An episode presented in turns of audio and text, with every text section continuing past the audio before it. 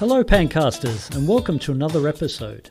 Today we discuss the Application Level Gateway, or ALG for short, and specifically look at how and why it is used for voice over IP.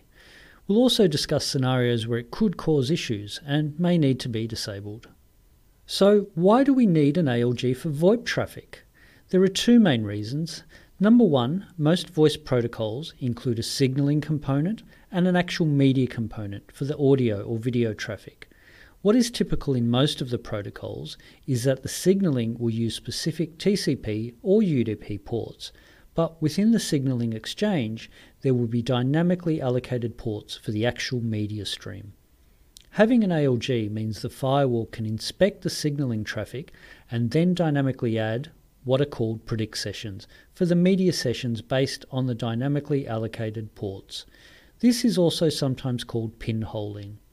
These predict sessions will be just for the specific IPs and the specific ports we see allocated in the call signaling. Without this function, you would need to allow all possible ports your voice services could use in your security policy, which is normally a fairly big range. The second part of ALG is the ability to modify some of the actual payload data within the signaling traffic. This is required if there is NAT configured on your firewall. Why do we need this? Within the headers of the signaling or control sessions, there is endpoint IP addressing information, as expected. Ultimately, the media stream will be set up between the IPs of source and destination endpoints. But if there is NAT involved in your firewall, for example, you are translating your private internal range to a public IP towards internet, then voice traffic may not work if the signaling header still has your private non routable IP address.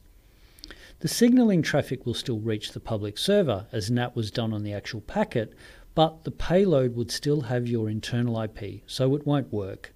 So the ALG will also help with translating some of the payload details within the signaling connection when NAT is used. Now, I haven't gone into too much detail on the actual voice protocols, as there are quite a few and each has its own specifics on signaling, call control, and media support. The individual protocols can also be quite involved in the various mechanisms they use and also the connections they create between the voice infrastructure. In terms of Palo Alto networks and ALGs, the common voice ones we support are SIP and H225. Please be aware that ALG is used for other apps as well, but in the context of today's episode, the main ones to be aware of are SIP and H225. So, this all sounds great, and if you're using NAT or want to keep your security policy locked down, then the ALG, which is enabled by default, is the way to go, and we would never need to disable it, right? Unfortunately, not. So, why would we want to disable the ALG? The common reason is that your voice setup already has a NAT solution. So, having the Palo Alto Networks firewall also do the payload modifications can cause issues with your media streams. There can be other technical reasons why having the ALG enabled causes issues with voice traffic, and in these cases, we really need to work out if it is a problem with the way the firewall is doing the pinholing or payload NAT, or if it is an incompatibility with the way the voice service has been configured on the voice infrastructure. In case there are issues, we can disable the ALG, and there are two ways to do this. If you use SIP and want to disable the ALG, it can be done on the actual application definition on the firewall, and this would be the preferred way to disable it.